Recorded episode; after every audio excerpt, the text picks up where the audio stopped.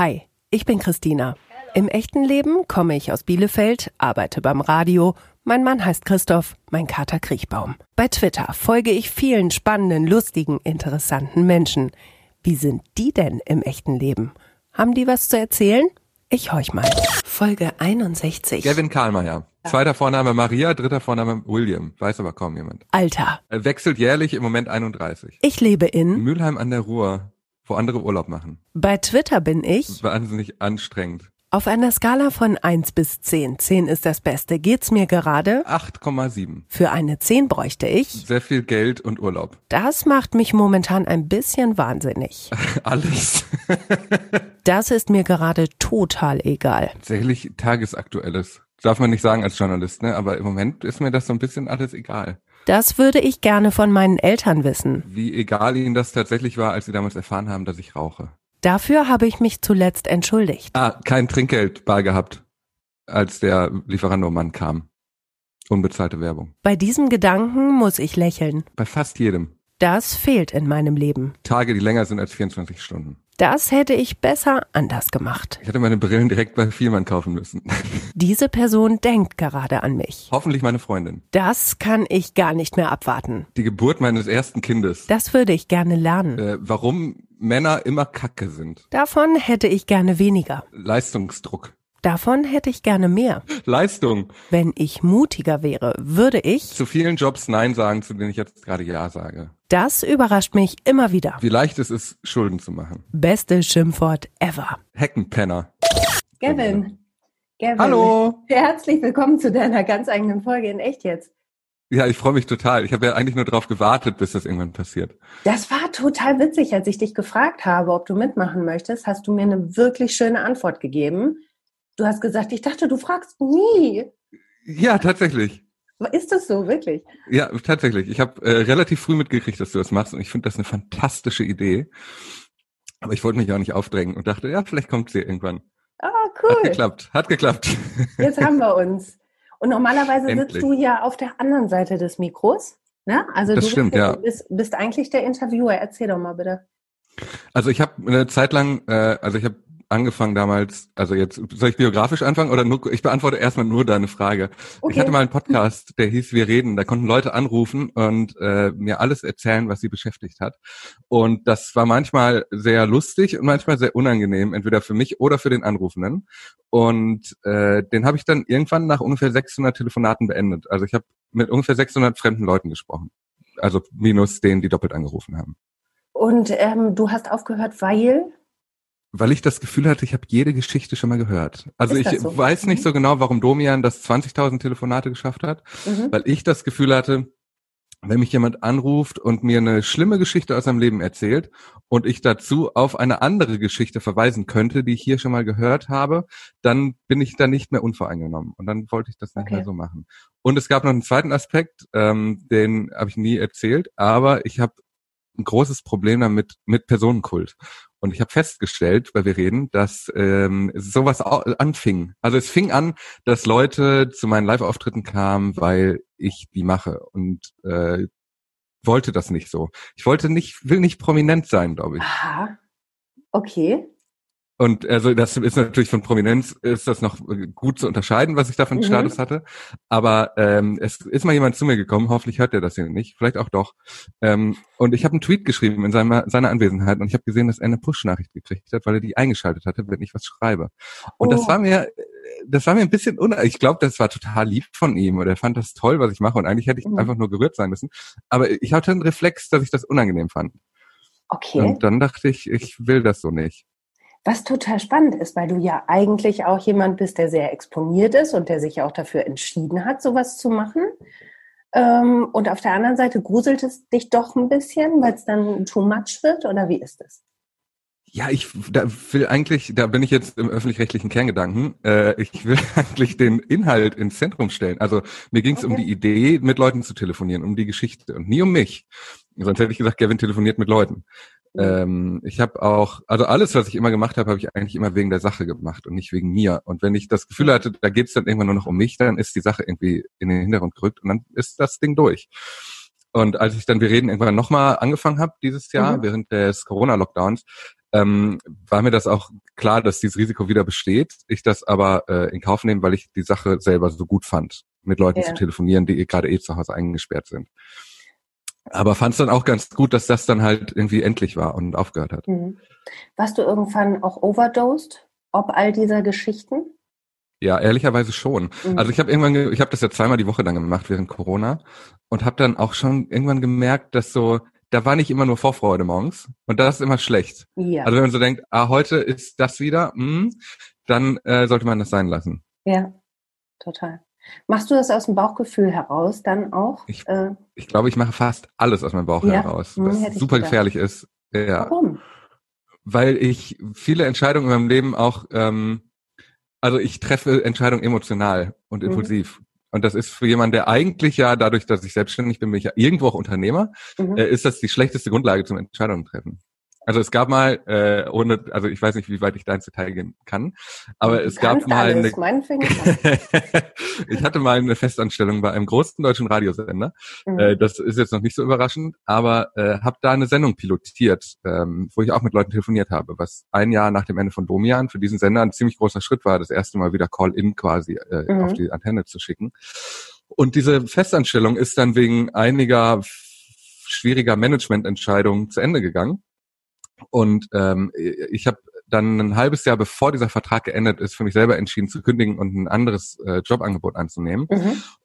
Und damit habe ich quasi auch alle Möglichkeiten auf eine Fortsetzung dieser äh, pilotierten Sendung äh, selber vernichtet. Das war vielleicht so perspektivisch betrachtet nicht der klugste, klügste Schritt damals, aber es hat sich halt richtig angefühlt, weil ich gedacht habe, ich bin da, war dann irgendwie auch zu stolz.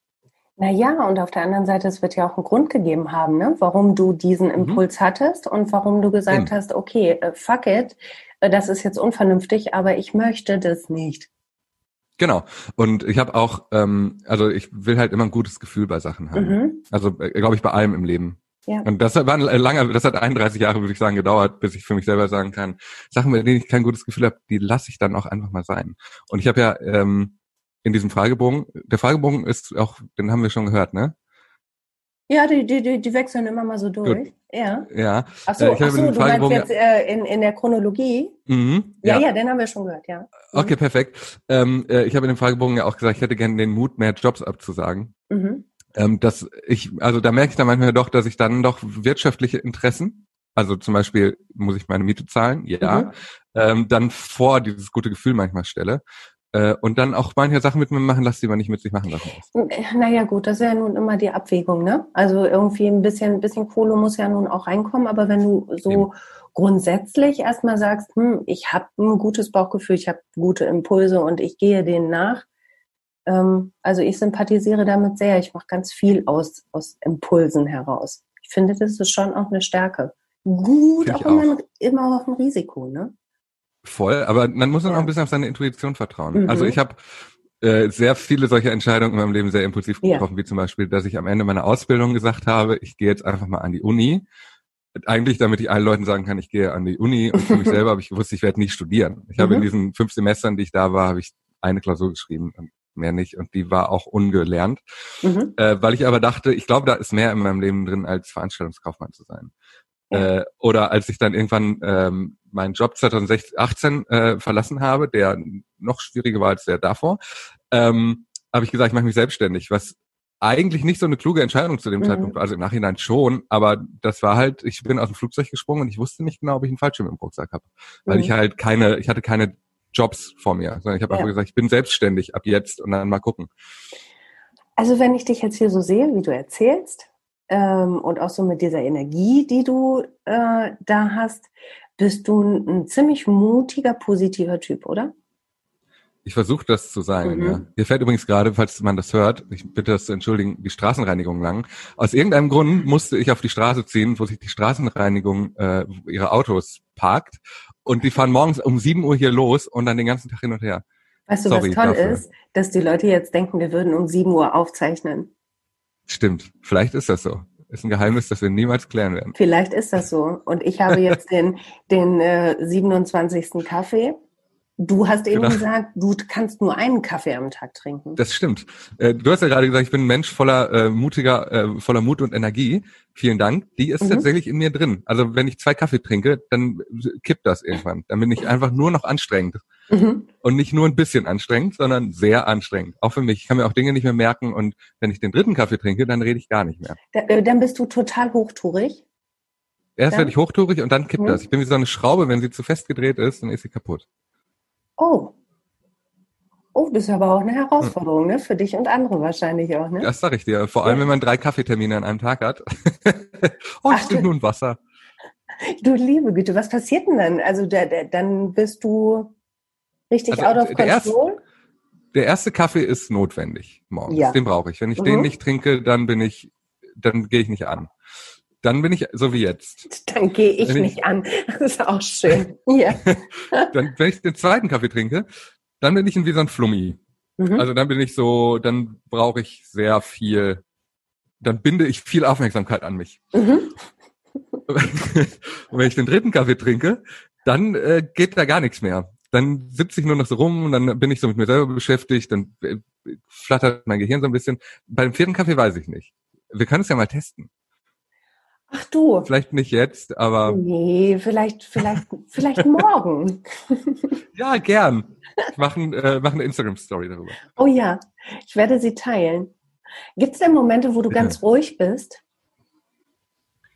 Mm, Ich rede ja sogar im Schlaf. Mhm. Also tatsächlich, also es gibt Momente, in denen ich ruhig bin, klar.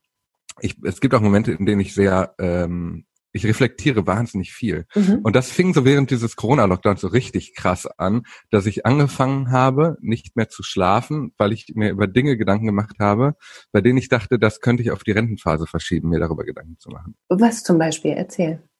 D- Zum Beispiel das Verhältnis zwischen meinen Eltern. Wie stehen die eigentlich zueinander?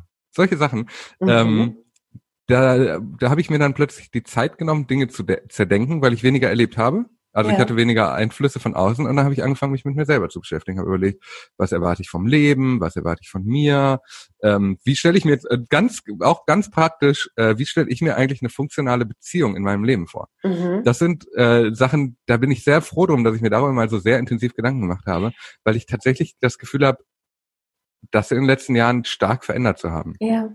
Naja, und das, also das höre ich immer wieder äh, und merke es auch an mir selbst, gerade in dieser Corona-Zeit. Auf einmal kommen hier Sachen auf den Tisch, ähm, von denen ich dachte, die wären eigentlich so safe. Ähm, und du, du klingst für dich auch so, als hättest du jetzt gerade irgendwie mal das mal alles so Revue passieren lassen. Zu welchen Schlüssen bist denn du gekommen? Äh, das kann ich gar nicht so genau beantworten. Okay. Also ich, ich glaube, das sind so, so Prozesse, die in Gang, ge Mhm. Gang gesetzt wurden dadurch. Ich habe mir, ähm, also dieses Beziehungsbeispiel ist, glaube ich, ein ganz konkretes, weil ich mir da sehr genau überlegt habe, wie möchte ich eigentlich mit meiner Partnerin umgehen, möchte, dass sie mit mir umgeht und wie möchte ich mit mir selber umgehen innerhalb Mhm. eines Konstruktes mit einem anderen Menschen. Äh, gleichzeitig ist ja auch, also ich habe das ja anfangs auch schon mal erwähnt, äh, äh, ich werde halt Vater Ja, und die Tatsache, aufregend. dass ich mega aufregend, aber das macht es natürlich noch ein bisschen ähm, aufdringlicher, sich mal Gedanken Mhm. über alles zu machen. Äh, oder was mich total äh, stresst, dieser Gedanke kam ja auch erst in der Lockdown-Phase, was ist mit Altersvorsorge? Weil das ist für einen Mhm. Selbstständigen halt tatsächlich ein Thema. Jo. Also das ist jetzt vielleicht auch nicht das äh, most sexy Thema, über das wir jetzt Mhm. sprechen können, aber das ist so ein Ding, das beschäftigt mich dann schon. Und da weiß Mhm. ich genau, da werde ich mir bald mal Gedanken drüber machen müssen, weil ich glaube, ich möchte nicht arbeiten, bis ich umfall. Wollen wir noch einmal zurückgehen zu der Beziehung und diese Mhm. Theorie ein bisschen mit Leben füllen? Was ist für Unbedingt. dich wichtig? Was, Im Miteinander? Ja, du hast gesagt, was du auch von dir erwartest, wartest als Partner. Also ich glaube, dass ich für mich selber festgestellt habe, dass es nur eine, ein Attribut gibt, das ich in einer Beziehung von einem Partner erwarte, äh, Partnerin, ähm, und das ist tatsächlich Aufrichtigkeit. Also Mhm. mir ist alles andere äh, äh, untergeordnet.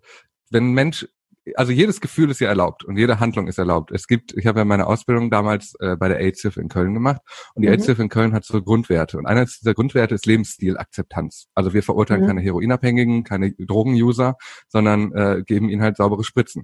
So, Ja. das ist so eine, finde ich, das ist eine sehr grundsätzliche Haltung zum Leben miteinander. Zu sagen, äh, jeder kann sein, wie er ist und wir das, was wir halt tun können, um denen das besser zu gestalten, das können wir halt tun. Mhm. Ich werde halt niemandem, äh, keine Menschen in meinem Leben irgendwie vorschreiben können, wie er sich zu verhalten hat oder was er ändern soll. Ich kann nur meinen Umgang damit ändern. Mhm. Ich kann nur damit, ich kann nur ändern, akzeptiere ich das oder verurteile ich das. Und ich habe für mich entschieden, ich möchte eigentlich alles immer akzeptieren, jeden Lebensstil. Und äh, aber nur so lange für mich selber das mitspielen, wie ich das halt kann. Wenn ich das Gefühl Mhm. habe, für mich ist das nicht mehr okay, dann lasse ich das halt bleiben. Aber ich werde den anderen Menschen nicht ändern können. Mhm. Und das ist so eine Entscheidung, die ist so im, im Laufe des letzten äh, letzten neun Monate für mich gekommen, würde ich sagen. Mhm. Die, ich glaube, das war vielleicht immer schon in mir drin, aber nie so formuliert. Also ich bin immer, ein- ich war immer ein Beziehungsmensch, ich war immer in langen Beziehungen. Mhm. Und äh, viele dieser Beziehungen sind, glaube ich, auch in die Brüche gegangen ist zu viel, aber waren davon, davon belastet, äh, dass manche Menschen, ich, ähm, viele Dinge sehr schnell für selbstverständlich genommen haben. Mhm. Okay. Und ich glaube, sich einmal Gedanken darüber zu machen, wie Aufrichtigkeit funktioniert, äh, führt immer dazu, dass man zum Schluss kommt, einfach öfter mal zu sagen, was man gerade gut oder nicht so gut findet. Mhm. Manchmal auch nicht ganz so leicht, ne? Nee, überhaupt nicht leicht. Ich glaube, viel Mhm. anstrengender, viel anstrengender, als nicht, als nicht darüber zu reden. Äh, Ganz krasses Beispiel. Angenommen, dein Partner würde dich betrügen oder deine Mhm. Partnerin. So, Mhm. dann ist natürlich das Einfachste, alle Freunde sagen, ja, jetzt erzähl's halt nicht, wenn du damit leben kannst, wird schon in einem Jahr ist Gas drüber gewachsen. Ich finde, wenn ich das nach einem Jahr erfahre, würde mich nicht das Betrügen stören, sondern das nicht darüber gesprochen haben. Mhm. Und das ist so der, das ist so meine, mein, mein Ding geworden jetzt. Ja. naja, und gerade jetzt, ne, äh, da steht jetzt irgendwie dieses Baby an. Das ja Mhm. irgendwann, wann kommt das rausgekrabbelt? Er, Perspektivisch. er rechnet es 2. Oktober, was ich gut finde, weil der nächste Tag frei ist. Ja, super. Das habt ihr gut gemacht. Mega, Hoffentlich mega. klappt das. Toll, ne? Ja, Ja. ja. und ich möchte bitte äh, nach dem 21.09. wäre gut, weil dann ist Sternzeichen Waage. Das kannst du auf deinen Zettel schreiben. Wir können gleich Mhm. mal über Horoskope sprechen. Oh, ich schreibe ich schreib es auf. Ja, herrlich. Warte, ich Ähm. notiere vage. Hm? So. ähm, alles andere ist mir eigentlich egal. Ja. Okay. Aber so, das ist der Termin, genau. Okay. Baby kommt bald rausgekrabbelt, hoffentlich zum Feiertag. Mhm. Ähm, und da steht ja alles nochmal irgendwie viel mehr auf dem Prüfstand, kann ich mir vorstellen. Ne? Also dieses, okay, was will ich denn eigentlich auch für ein Papa sein und was will ich für Werte mitgeben, oder? Ja, das. Und ähm, es gibt so eine Sache, die meine, die, die Frau meines besten Freundes mir empfohlen hat. Überleg dir vorher, was du und deine Partnerin haben, was nur ihr habt, was so euch verbindet Mhm. als Paar und Oh. nicht als Familie. Mhm. Weil das ist das, was übrig bleibt, wenn das Kind irgendwann auszieht. Und ich kenne Beziehungen, ähm, ich kenne Menschen in meinem Alter, dessen Eltern sich halt getrennt haben, als die Menschen halt ausgezogen sind, die so Mhm. alt sind wie ich. Weil sie halt, ähm, wo die Eltern sich halt getrennt haben, weil das Mhm. halt, weil da nichts übrig geblieben ist. Weil das einzige verbindende Element das Kind war. ja. Und das ist, sind auch so Gedanken, die ich halt habe, ne? Mhm. die da, die auch in dieser Corona-Phase halt auch gekommen sind. Wie kann man ähm, denn eigentlich noch äh, Paar bleiben, wenn man Eltern ist? ja. Ich glaube, das ist eine, sind Sachen, die man sich so fragt. Da ist ganz schön viel los in deinem Kopf momentan, wa? Ein richtiger. Aber ja, so, voll geil, oder? ja, total. Ich finde das super. Und äh, tüdelst du dir das so alleine zurecht oder hast du irgendwie auch professionelle Hilfe? Also ich habe keine professionelle Hilfe. Ne. Cool. Also, Also äh, ich habe, als ich so, Respekt. danke. Ja. Ich weiß nicht, ob ich die nicht bräuchte, aber als ich so ähm, 13, 14 war, Mhm. eher 13, hatte ich sowas, was man, glaube ich, Pubertätsdepression nennt. Also ich Oh. glaube, jeder, jedes Kid, das damals traurige Musik gehört hat, äh, hatte Ja. genau das. Und ähm, da habe ich angefangen zu schreiben. Und dieses Schreiben, also Tagebuch, Mhm. und das Tagebuchschreiben wurde dann eher so zu einem Gespräch im Dialog mit mir selber eigentlich, Mhm. auf eine Zigarette mit mir so. Und äh, ja, okay. Und äh, mit den Jahren und ich glaube auch wegen Twitter wurden die Sätze, die Texte, die ich geschrieben habe, immer kürzer, Mhm. aber die Gedanken halt nicht. Und äh, das, ich äh, weiß nicht, ob ich tatsächlich professionelle Hilfe brauche, vielleicht auch deswegen, äh, ob ich die äh, hätte in Anspruch nehmen müssen. Aber ich habe immer alles mit mir selber ausgemacht. Mhm. Und das hat eigentlich immer ganz gut funktioniert. Also ich habe daraus immer einen, also ich, meine Mutter hat mich als Kind immer Stehaufmännchen genannt, weil es halt Mhm. nichts gab, was mich so längerfristig hätte stören können. Ja. Also als meine erste Freundin mich damals verlassen hat, hatte ich den Liebeskummer des Todes. Mhm. Aber der ging drei Tage und dann habe ich angefangen, Gitarre zu spielen und habe gesagt, das wird sie bereuen, jetzt werde ich Rockstar. Äh, das wurde ich, Überraschung nicht. Aber ich habe halt aus dem Negativen was Gutes rausgezogen. Okay. Und solange das für mich immer noch funktioniert und ich immer rausgehe mit einem besseren Gefühl als vorher, ja. glaube ich, brauche ich noch keinen, niemanden, der mit mir beruflich redet. Stark. Habe ich wirklich großen Respekt vor, weil so die, zu den ähm, Erkenntnissen, die du gekommen bist, dafür habe ich ähm, viel Geld zu meiner Therapeutin getragen. Also right on, super, ist doch toll. Ja, vielen Dank. Ich, ich glaube, es gibt ganz viele andere Baustellen. Das sind so Sätze, die man in einem Interview nicht sagen soll, in einem Gespräch. Äh, es gibt ganz viele andere Baustellen, bei denen so eine, so eine Hilfe vielleicht ganz gut gewesen wäre in meinem Leben, aber äh, also gerade so ein Mindset, es gibt ja diese ja. ganzen Mindset-Coaches, die gerade ja. sehr, sehr viel Geld für sehr, sehr viel mhm. Bullshit kriegen. Mhm. Ähm, ich glaube, was Mindset angeht, bin ich eigentlich auf der auf einer ganz guten äh, Seite. Kommt mir auch so vor. Nur so ein erster Eindruck. Ich kann es ja auch nicht beurteilen, aber also mein Bauchgefühl sagt irgendwie, und das ist was zählt. Äh, Bauchgefühl ja, also ich, äh, wie gesagt, habe ich ja schon in tausend Folgen auch erzählt. Ohne mein Bauchgefühl geht hier gar nichts. Das ist, ja, ist also, so. tippitoppi ist das mein Bauchgefühl. mm. Bist du auch so, äh, behalt den Gedanken, bist du auch so, mhm. dass du, wenn du einen Menschen kennenlernst, du sofort weißt, ja. ob du ihn magst oder nicht? Sofort. Ich auch. Ich habe das ja. auch. Und ich weiß sofort, kann ich dem vertrauen oder nicht? Ja, Wie weit kann ich dem vertrauen? Ja. Und ich weiß, muss ich meine Freunde oder Arbeitskollegen vor dieser Person warnen. Mhm. Und das habe ich schon mal gemacht und hatte eigentlich immer recht. Ja. Aber ich habe mich, bin auch mal übel auf die Nase gefallen mit diesem, mit dieser Intuition. Mm, das gehört ja dazu. Also, ne, wie ja, das lernt. wo wir jetzt schon bei meiner Therapeutin waren, die immer sagte, aber Frau Scheuer, Sie sind doch keine buddhistische Gottheit. Sie können das doch nicht alles wissen. Woher denn auch? Ähm, das gehört ja auch dazu. Oder manchmal hast du ein schlechtes Bauchgefühl, ignorierst es, machst Sachen trotzdem. Ähm, oh, das ist auch richtig. Fällst dann auf die Nase. Ja. Ich glaube, das ist jedem schon mal passiert. Ich glaube, dass da sagen die Leute Leben zu. Oh, das ist schön. Mhm. Ja, das glaube ich auch. Ja. Und am Ende, das Bauchgefühl lernt ja. Also das Bauchgefühl genau, nährt ja. sich ja nur aus sich selber. Ja, und ja, ja, und äh, ich glaube, davor steht erstmal zu akzeptieren, dass das Bauchgefühl okay ist. Ne? Also, dass das halt nicht, das ist ja erstmal nichts Valides, aber dass man trotzdem sagt, nein, nein, das ist schon okay, ich darf das haben, weil das ist cool. Das berät mich ganz gut. Ja, voll. Genau. Und ich glaube, dieser Mut, ich glaube, Bauchgefühl haben alle. Die Leute hören noch nicht drauf. Ich glaube, jeder kennt dieses Bauchgefühl und mhm. kennt diesen Gedanken, dass man innerlich irgendwas äh, hat, was man überwinden muss. Ja. Und diese Überwindung äh, liegt bei manchen halt, vielleicht sind wir auch einfach die, die Naivlinge, die halt sagen, wir überwinden das Bauchgefühl nicht, sondern wir sagen direkt nee, weil es gibt bestimmt auch Leute, denen man Unrecht mit seinem Bauchgefühl tut. Aber ich glaube, das ist Kollateralschaden. Also es gab bestimmt schon Menschen, die einen sehr schweren Stand bei mir hatten ja. äh, und eigentlich gute Absichten. Aber Kannst du dann revidieren? Super schwierig. Mhm. Also ich kann immer glauben, dass ich revidiere und bei der kleinsten Kleinigkeit mhm. bin ich dann sofort wieder bei meinem, ja, habe ich doch gewusst. Mhm. Das ist, glaube ich, nicht so fair, aber das ist halt so. Ja. Aber andersrum bin ich dann auch bei Menschen, bei denen ich ein gutes Bauchgefühl habe, eigentlich nie nachtragend. Weil ich das dann auch, das, das Bauchgefühl ist gleichzeitig auch das Korrektiv und sagt dann auch direkt so, mh, hm, ja, aber du hast doch hier das empfunden und das gedacht und naja, die wird ihre Gründe haben, diese Person, sich so verhalten zu haben eigentlich, hast du gesagt, also eigentlich bist du nicht nachtragend. Mhm. Also gibt es Sachen, wo du sagst, so, jetzt, äh, du hast mich verloren, forever. Ja, das gibt's auf jeden Fall. Ja. Ich ähm, müsste da nachdenken. Aber ich bin mir relativ sicher, dass ich, also ich zeichne Bilder, aber ich habe kein Radiergummi. Und wenn irgendjemand irgendwas macht, was ich schwierig verzeihen kann, mhm. Dann kann ich das versuchen zu übermalen, aber das bleibt halt ein bisschen mhm. drin. Ja, gutes Bild. Habe ich geschnallt. Gut. Ah. So, jetzt, aber ich habe dich eben unterbrochen. Du wolltest was anderes sagen. Ja, das weiß ich schon lange nicht mehr. Das ist, das ist egal. Ähm, lass mal einmal über, über ähm, die Sternzeichen reden müssen. Mit dir los. Oh ja. What's also ich, äh, es ist kompliziert. Also ich bin von, also mein Beruf ist ja eigentlich sowas wie Journalist. Mhm. Eigentlich und sowas wie sind immer gute Sachen, die man als Journalist auf jeden Fall, daran erkennt man guten Journalisten, dass er eigentlich und sowas wie verwendet.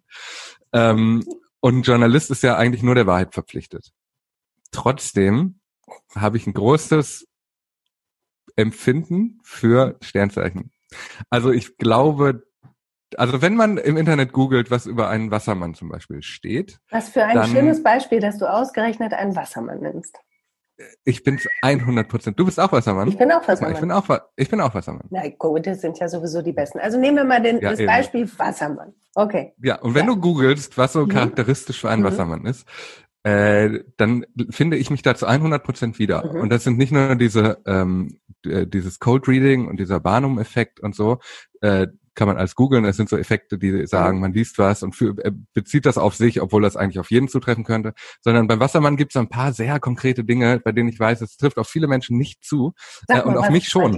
Sag mal, was ist Zum Beispiel, man sagt über einen Wassermann zum Beispiel, dass ähm, er nichts weniger gut ertragen kann als Langeweile. Oder man sagt über einen Wassermann, dass wenn äh, du gehst auf eine Party und da ist jemand, den keiner kennt und am Ende weiß jeder, wer das war, dann ist der der Wassermann. Und das sind Sachen, die, äh, muss ich sagen, habe ich in den letzten zehn Jahren so an mir selber beobachten können. Mhm. Dass ich doch sehr äh, laut bin und sehr da. Und äh, ich finde oft sehr statt, glaube ich. Das, äh, damit muss ich auch leben, weil das ist nicht nur gut. Das ist nicht nur gut. Den Satz ähm, schreibe ich mir schon mal auf. Ich, warte mal, ich finde, wie hast du es gesagt? Ich finde. Ich habe gesagt, ich finde sehr statt. Ich finde sehr statt. Das ist ein und, schöner Satz. Mhm. Danke. Das ist aber, um das direkt einzuordnen, nicht nur gut, sondern das ist auch sehr anstrengend, mhm. auch für einen selber, mhm. immer das Gefühl zu haben, der zu sein, der am lautesten gelacht hat. Und wenn man aber ähm, weiß, dass es zu einem gehört, dann geht's. Man braucht ein paar fühlst Jahre. Du das dann, dann fühlst du das denn dann auch? Also, oder ist das das Gefühl dieses, ich muss das irgendwie machen, weil das auch jeder von mir erwartet? Oder bist du das zu 100 Prozent? Ich glaube, ich bin das. Du bist das, okay. Ja, mhm. aber dazu gehört fast immer am Morgen danach zu denken, ah, man ah, hätte auch einen Gang ja, unterschalten können. Ja, genau. Oh, ja. was habe ich da gesagt? Mhm. Ja. Mhm. Äh, und was ich auch kenne, ähm, und das kann ich dir sogar direkt tiefenpsychologisch erklären mit einer äh, mit einer Begebenheit aus meiner Vergangenheit.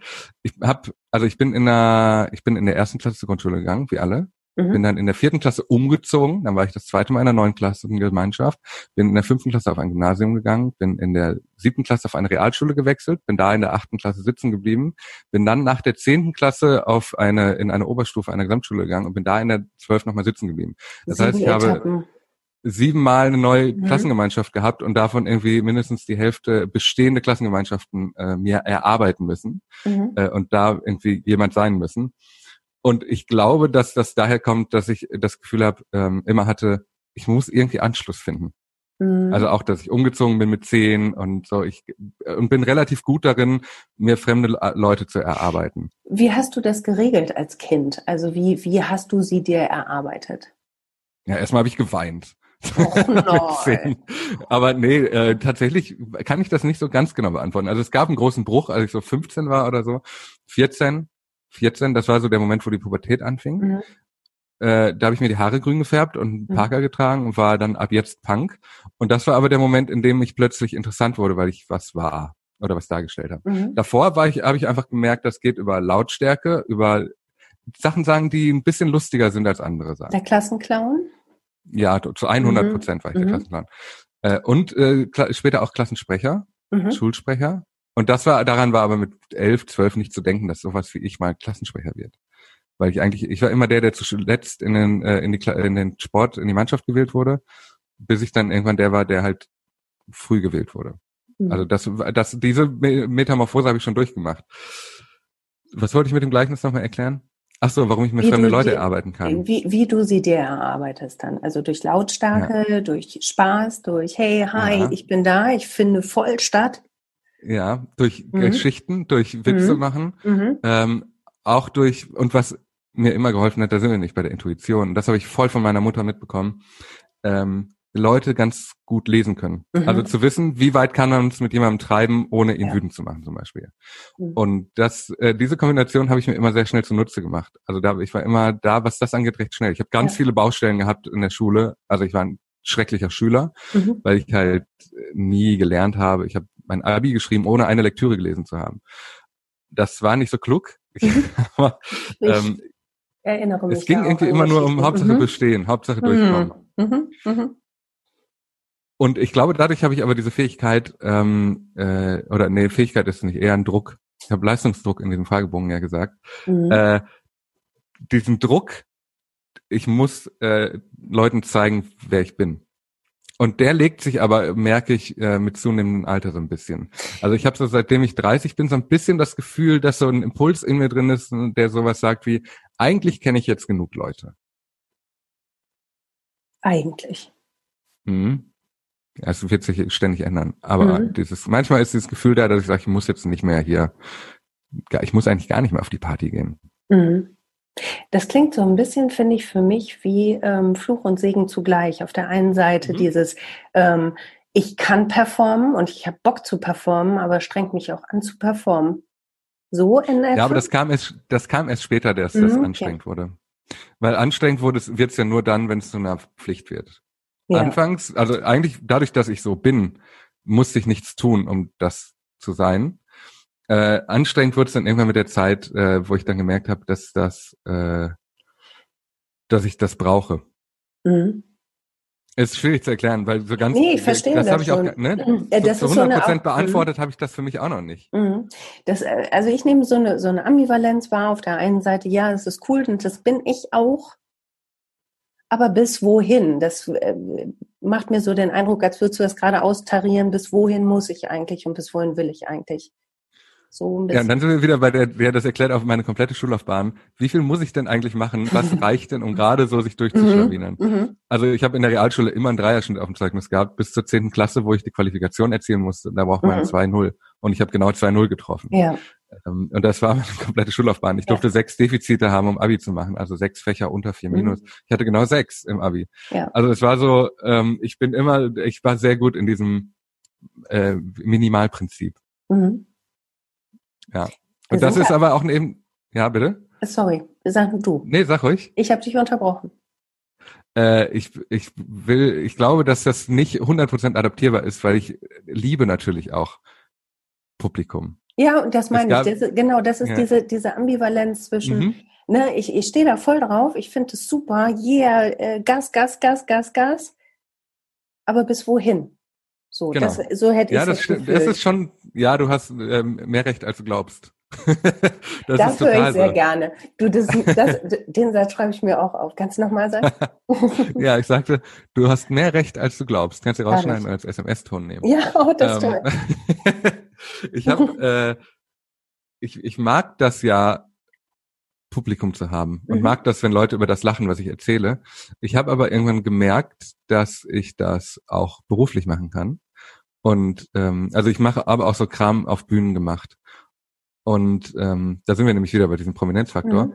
Wenn ich plötzlich was mache, wo es um eine Sache geht, also ich moderiere zum Beispiel in Köln einmal im Monat, wenn man denn darf, ähm, eine PowerPoint-Karaoke. Das mhm. ist eine Veranstaltung, wo Leute auf die Bühne kommen und Präsentationen halten, die sie nicht kennen.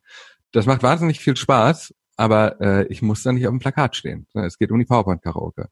Ich stehe zwar auf dem Plakat, weil vielleicht sieht das irgendjemand, der mich in Köln kennt und denkt dann, ach cool, da gehe ich hin. Mhm. Äh, aber es geht da nicht um mich. So, die Show ist da das Vehikel. Also ich weiß auch, dass meine Performance das Vehikel ist, um die Leute ein bisschen warm zu lachen und ein bisschen Entertainment zu sein. Ähm, und das ist nicht so schmutzig wie Fernseh-Warm-Upper. Das würde ich niemals tun. Mhm. Hoffentlich hört das keiner der Fernseh-Warm-Upper, die ich kenne. Hallo, Grüße. Aber das, das würde ich nicht machen, weil das ist so ein mhm. bisschen, mhm. das ist dann zu sehr instrumentalisiert. Aber ich muss jetzt nicht, sage ich jetzt, eine Stunde auf der Bühne stehen und Gavin Thalmeier steht auf dem Plakat. Obwohl in mir auch gleichzeitig ein Männchen ist, das mhm. immer wieder sagt, du könntest auch mal probieren, so Stand-up-Comedy ja. zu machen. Aber ich, dem konnte ich bisher immer gut widerstehen. Ja, da schwankt auch noch was in dir, ne? ich mhm. ich höre das jedes Mal, wenn jemand zu mir sagt, ach, mach das doch auch mal, dann sage ich immer so, ja, könnte ich ja mal. Und ich habe auch Lust. Aber was mir da im Wege steht, da sind wir wieder beim Minimalprinzip, die enorme Faulheit, mal was zu schreiben.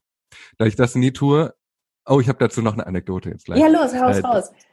Da ich äh, das, ähm, da ich mich nie hinsetze und schreibe, werde ich auch nie auf Bühnen stehen und Stand-up-Comedy machen. Aber ich habe tatsächlich mal, als ich an der Uni war, 2015, ähm, ich finde das eine Anekdote, die beschreibt mich in allen Facetten eigentlich gut. Äh, habe ich, ich habe Germanistik studiert mhm. und die Fachschaft, Germanistikfachschaft in Bonn hat damals angekündigt, eine Lesebühne zu veranstalten. Und die fand im Pantheon Theater Bonn statt. Das ist ein sehr renommiertes Haus, sehr bekannt, ähm, gibt jedes Jahr einen großen Kabarettpreis und so. Also sehr, sehr renommiert halt, tolles mhm. Theater. Und ich dachte, boah, da mal auf der Bühne zu stehen, das wäre ja schon cool. Und habe gesagt, ja, okay, das war Oktober 2015. oder 14, vielleicht auch, ich glaube 14, 15, egal, irgendwann. Mhm. Ähm, und da habe ich gesagt, ja, okay, ich, ähm, ich lese da mit, ich bin dabei. Habe mich angemeldet und die haben sofort gesagt, cool, da freuen wir uns, äh, machen wir. So, dann ging der Oktober rum, was man dazu sagen muss, ich hatte keinen Text, den ich hätte lesen können. Hatte ich nicht. Ich wusste mhm. nur, ich könnte einen schreiben. Dann war November, die Lesebühne war Ende Dezember, kurz vor Weihnachten. Dann war November und dann kam eine E-Mail, hey Gavin, äh, wir bräuchten einen Infotext über dich und eine kurze Zusammenfassung von deinem Text fürs Programmheft. Upsi. Und dann dachte ich so, ja gut, ähm, der Text heißt, dann habe ich ihn Stefan genannt, weil ich dachte, das ist so ein Platzhalter, der ist so leer, das kann alles werden. Ich kann aber alles schreiben, wenn der Text Stefan heißt. Und habe auch einen Infotext geschrieben, der auch so sehr, sehr schwammig war. Also da waren mhm. sehr viele Allgemeinplätze drin. Alles war so, ja, Stefan ist ein Typ, auf den fast alles zutrifft, bla bla bla. Wo ich genau wusste, bei dem Klappentext kann alles passieren. Und dann kam, äh, ging der November rum, diese Mail war verschickt, ich stand im Programmheft, sie haben mich auch schon mit angekündigt, mit den anderen Performenden. Und äh, dann habe ich so gedacht, okay, jetzt ist Freitag, am Montag ist die Lesebühne, ich sollte mal anfangen zu schreiben. Und dann habe ich was geschrieben und hatte das Gefühl, ach, das ist irgendwie nicht so richtig geil. Habe das so zwei, drei Leuten gezeigt und die haben alle gesagt, ja, das kannst du schon besser. Ich dachte, ja, ich glaube auch. Ähm, und dann war Samstag, ich dachte, ah, ich muss es mal schreiben. Dann war Sonntag, ich dachte, jetzt muss ich wirklich nochmal schreiben. Und dann war Montag und dann bin ich morgens zur Uni gefahren und habe ich mir den Laptop rausgenommen und habe überlegt, worüber ich schreiben könnte. Und dann habe ich äh, mich an Julia Engelmann abgearbeitet. Die hat damals mhm. zu der Zeit dieses eines Tages Baby werden wir alt yes. sein Baby mhm. und Jörg Pilawa hat geweint. Das war genau da und da habe ich mich dran abgearbeitet in einer ich habe es eine Brandschrift in Erzählform genannt. Das waren drei Seiten, die ich geschrieben habe, habe ich auch so runtergeschrieben, habe es auch niemandem mehr gezeigt, bin in den Copyshop gefahren, habe es ausgedruckt und bin dann da zum Theater gefahren. Und der, äh, dann wurde ich da in Empfang genommen. Der Mensch, der abends moderieren sollte, ähm, hat gesagt, hey, voll cool, dass du dabei bist. Ich kenne dich gar nicht so aus der Szene. Ähm, wir sind alles Poetry Slammer. Und da dachte ich schon so, oh shit. Oh oh. Drei Seiten gegen Poetry Slam geschrieben. Äh, hoffentlich kriegen das nicht in den falschen Hals. Er ja, wir sind ja alles Poetry Slammer und ähm, wir haben dich an den Ende des Abends gesetzt, äh, ans Ende des Abends gesetzt, weil wir dachten, das wird vielleicht lustig und wir haben so ein paar, die so mehr so äh, Gedichte haben und dann kannst du ja quasi das Highlight sein. Und ich dachte so, ey, cool. So, dann kam halt raus, äh, ich bin aufgetreten, äh, ein Musiker war dabei, zehn Menschen insgesamt haben performt, ein Musiker, acht Poetry Slammer und ich am Ende mit meinem Text gegen Poetry Slam. Und ich bin aber auf die Bühne gegangen und der Text kam enorm gut an. Also Ach. ich habe, äh, ja, es hat alles funktioniert. Die Leute haben an den richtigen Stellen gelacht und äh, es war einfach wirklich ein guter Text. Und ich war auch sehr stolz drauf. Und dann bin ich nach Hause gefahren und habe mich nicht mehr damit beschäftigt. Und diese Anekdote, finde ich, mhm. beschreibt eigentlich, wie ich bin, ganz gut. Auf den letzten Sticken und dann explodierst du.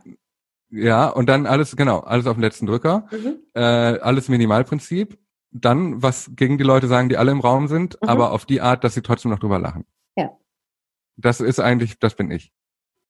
Ist nicht das Schlechteste. Nee, ich glaube auch, ich kann damit leben. Ist aber für mich selber wahnsinnig anstrengend, weil diese ja. drei Tage vorher waren natürlich die Hölle. Ja, wirklich? Also waren sie wirklich die Hölle? Das eine gute Frage. Aber also ich hasse Deadlines richtig, richtig sehr. Aber ich hasse es noch mehr, Dinge einfach mal so zu machen, damit ich nachher keinen Stress habe. Ach, okay.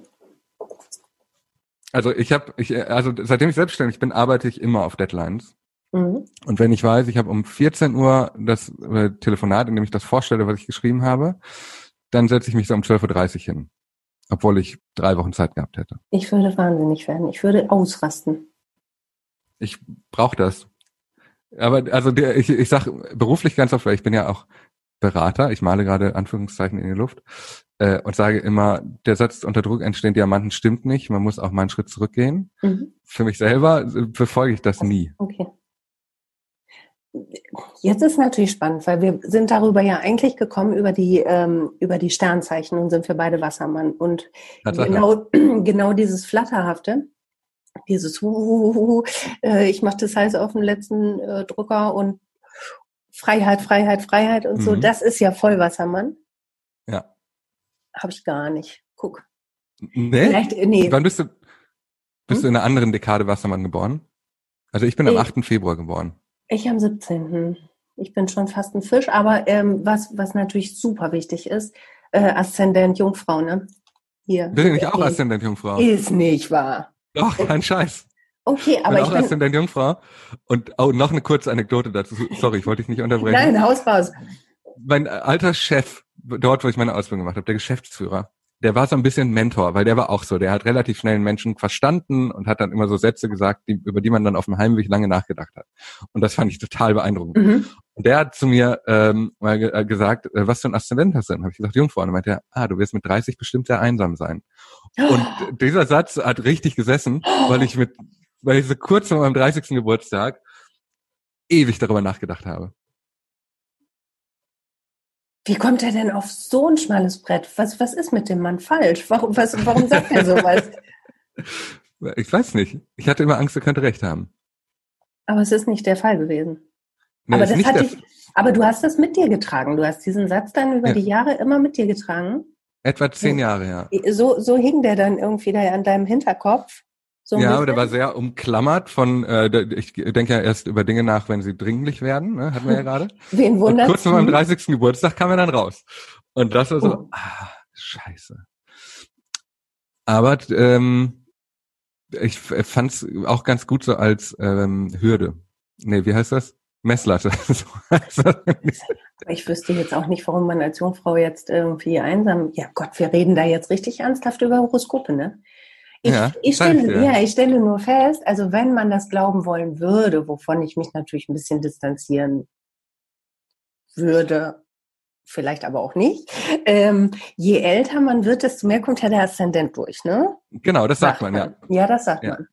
Und also ich bin, bin schon so eine, so eine To-Do-Listen und äh, immer vor der Deadline fertig, Tante und, und schön strukturiert und so. Und das sagt man dann ja eher der Jungfrau nach, dass die da äh, schon so ein bisschen akkurater ist als der Flatter-Flatter-Wassermann. Ich habe von meinem Ausbilder zum Ende meiner Ausbildung äh, ein Buch geschenkt bekommen. Es heißt Golden Rules, erfolgreich lernen und arbeiten mit Struktur. Mhm. Und das ist tatsächlich immer noch eingeschweißt. Ich hätte es mir bei dir nicht anders vorstellen können jetzt.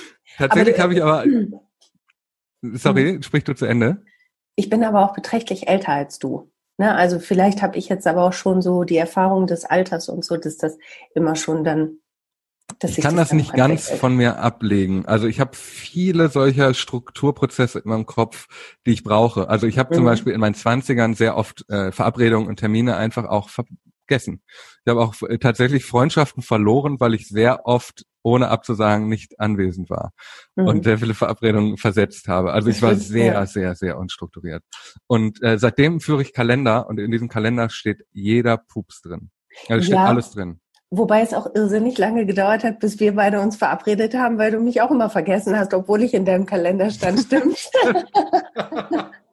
ja, guter Punkt. ja, naja, aber Gott. Da ist halt noch Luft nach oben. Who cares? Ja, das kann man auch. Und To-Do-Listen schreibe ich auch, aber genau das gleiche Problem, wenn ich eine Mhm. To-Do-Liste schreibe. Ich habe mal gehört, man soll abends To-Do-Listen schreiben, damit man das nicht über die Nacht mitnimmt, äh, Genau. die Sachen, die man noch machen muss. Ja. Seitdem ich To-Do-Listen schreibe, sind die Sachen auch ra- raus in meinem Kopf und das dauert ewig, bis ich sie umsetze. Das ist lustig. Ich find's lustig. Also ich habe zum Beispiel äh, ganz dumme Geschichte auch, also ich habe eine Zahnzusatzversicherung und da habe ich Mhm. jetzt festgestellt, dass ich jetzt seit 16 Monaten für diese Zahnzusatzversicherung zahle. Ich habe schon drei professionelle Zahnreinigungen gemacht und ich habe noch nicht ein einziges Mal eine Rechnung eingereicht. Ach, Ich habe immer Kevin, beim Zahnarzt Mensch. bezahlt und immer so, ja, ja, mach ich mal, mach ich mal. Die liegen immer noch in ihren Umschlägen, diese Rechnungen. Nie gemacht. Oh, du Trödelkopf, äh, da kriegst du was Ja. das Geld zurück, Mann. Ja, das sind 100 Euro jedes Mal. Das ist richtig viel Alter. Geld.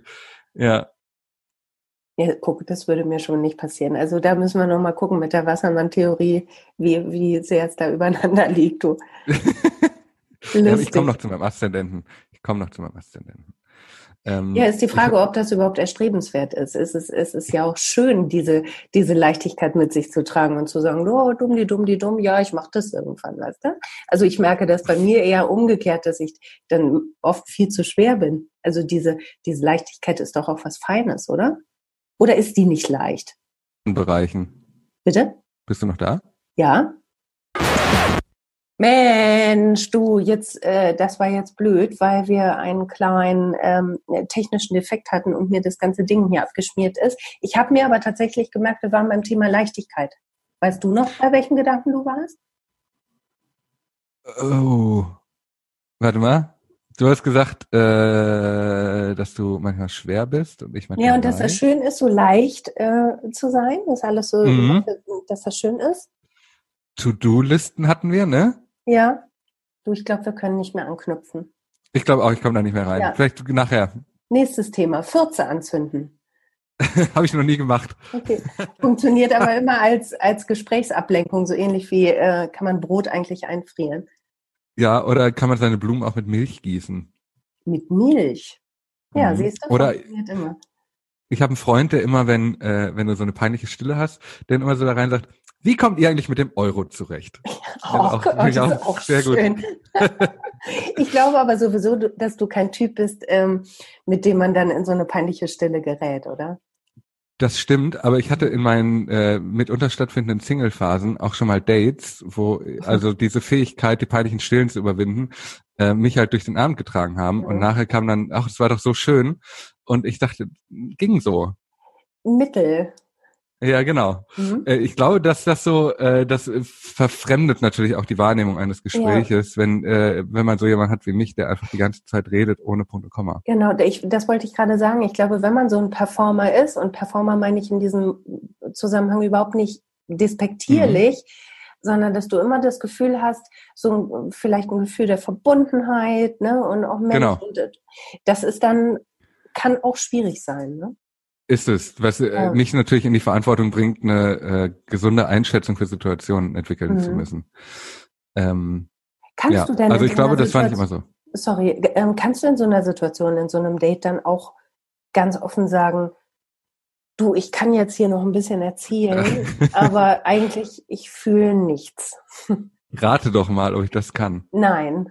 Nein, überhaupt nicht. Mhm. Ich habe, das ist auch ein Riesenproblem von mir. Ich möchte immer, dass es allen Menschen um mich herum Mhm. gerade, dass sie eine gute Zeit haben. Also ich habe auch schon, also ich war, das soll jetzt nicht so klingen, als wäre ich immer, äh, ich habe auch schon viel schlechte Sachen in meinem Leben gemacht, ne? Aber es gab durchaus auch, also ich versuche immer allen ein gutes Gefühl zu geben mit Mhm. allem in der Situation. Und das ist super gefährlich, weil das natürlich dazu führt, dass ich ganz schlecht bin mit schwierigen Situationen. Also ich bin ganz schlecht darin, zum Beispiel Entlassungsgespräche zu führen. Das ist das Mhm. Schlimmste. Also auch wenn ich selber kündige, ich habe mal einen Job gekündigt und äh, ich, ich will jetzt nicht zu sehr ins Detail gehen, aber also eine der Personen, nicht ich im Raum, hatte Tränen in den Augen. Und das war so, ja, und das ist halt schlecht. Also Mhm. sowas, sowas möchte ich halt nicht. Weil eigentlich, wenn ich will, dass es Leuten gut geht, dann, naja. Aber da sind wir bei Lebensstilakzeptanz, da gehört dann eigentlich auch zu, dass alle anerkennen, dass ich dann halt auch gehe. So. Mhm. Aber es ist Aber für dich schwer auszuhalten, wenn, wenn dein Gegenüber, wenn du ganz deutlich spürst, mm -mm, das fühlt sich jetzt gerade gar nicht wohl. Und das kannst du auch nicht mehr wegwitzeln. Ja, das ist richtig schlimm. Mhm. Das äh, stimmt. Also ich versuche halt auch allen, äh, ich kann schlecht damit umgehen, äh, dadurch, also da, ich habe früher oft Menschen versetzt zum Beispiel. Mhm. Ne? Das ist ein relativ niedrigschwelliges Beispiel. Ähm, und wenn mir das klar geworden ist nachher, dann habe ich mich damit sehr schlecht gefühlt. Mhm. Also ich, äh, das, mh, ich glaube, das ist, liegt ein bisschen. Ach ja, jetzt weiß ich wieder, wo ich vorhin hin wollte. Mhm, Ähm. Guck mal, äh, ich bin, äh, ich wollte auf die Art und Weise, wie ich erzogen wurde, hin. Also ich glaube, dass ich sehr, ähm, also wenn ich dich jetzt frage, rate mal, ob ich junge oder ältere Eltern habe. Was würdest du sagen? Das ist nicht leicht. Findest du? Ja, nee, finde ich gar nicht leicht. Okay, ich habe sehr junge Eltern. Meine Eltern waren 21, als sie mich bekommen haben. Mhm. Was dazu führte, dass ich relativ, ich war nicht, ich war zwar schon Kind, aber ich war weniger Kind als viele anderen Kinder in meinem Alter Mhm. und äh, zum Beispiel auch weniger Kind als meine jüngeren Schwestern, sondern ich war ähm, mehr der Buddy meiner Eltern. Ich war mit denen auf ihren Partys und so. Das war cool für mich. Und es hat mir wahnsinnig viele Soft Skills beigebracht und ich konnte mit vier Jahren schon Platten auflegen und Zigaretten drehen. Das, falls das der Okay. Jugendschutz hört. Mhm. Das war schön für mich, das war gut. äh, und das hat meiner Persönlichkeitsentwicklung sehr viel gebracht.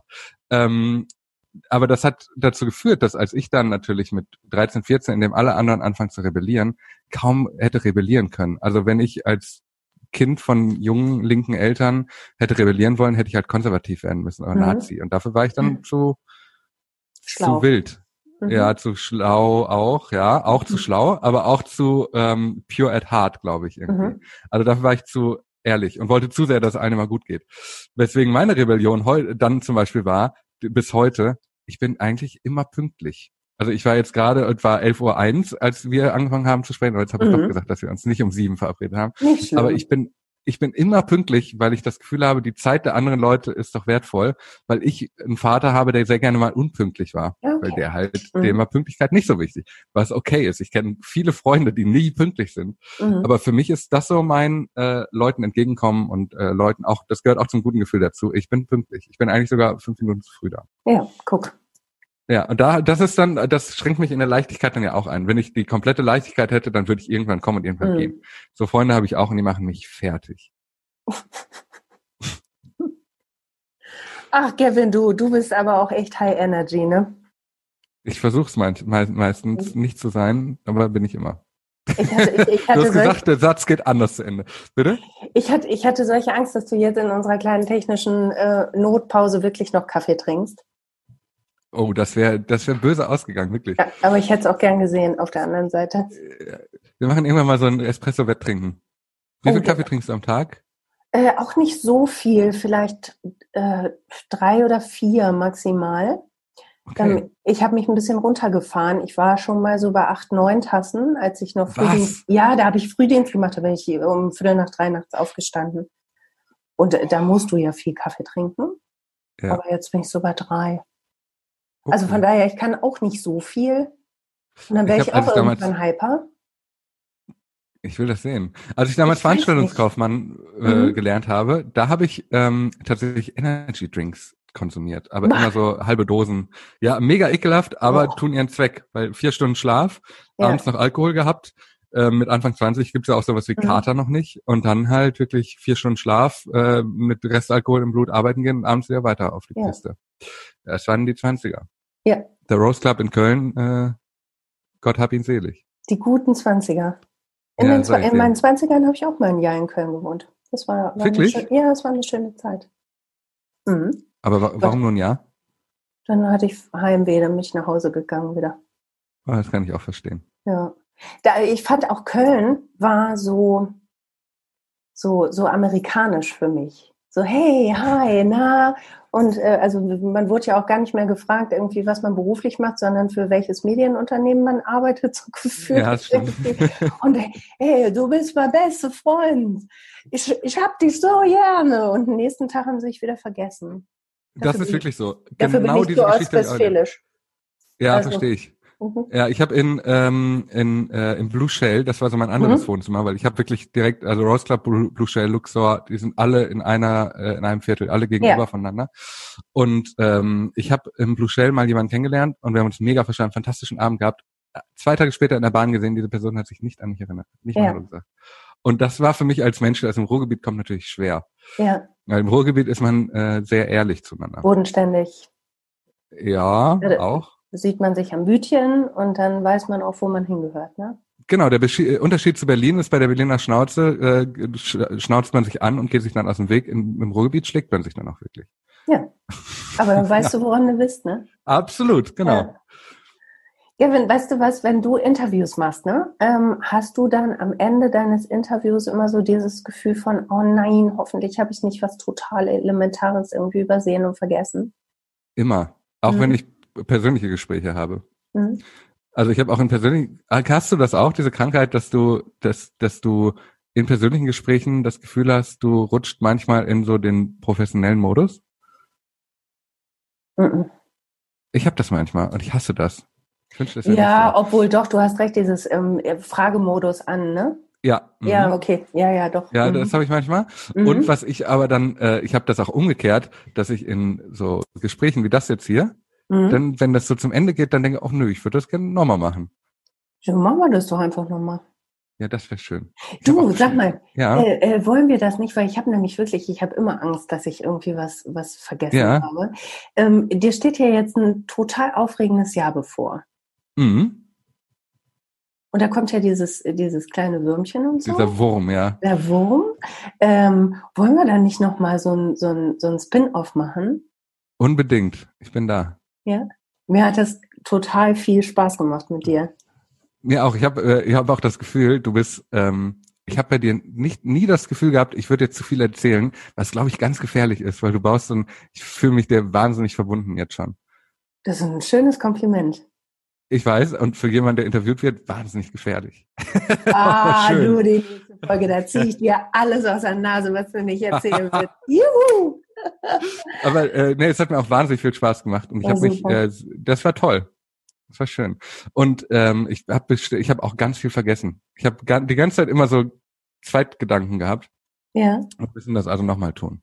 Okay, machen wir nochmal. Deal. Das ist Deal. jetzt der virtuelle Handschlag, ja. Jo, komm, wir machen hier äh, Faust. Der Fistbump. Genau. Für die, die es nicht gesehen haben, wir haben gerade mit voller Kraft gegen unsere Webcam geschlagen. Doing. Äh, und können uns jetzt nicht mehr sehen.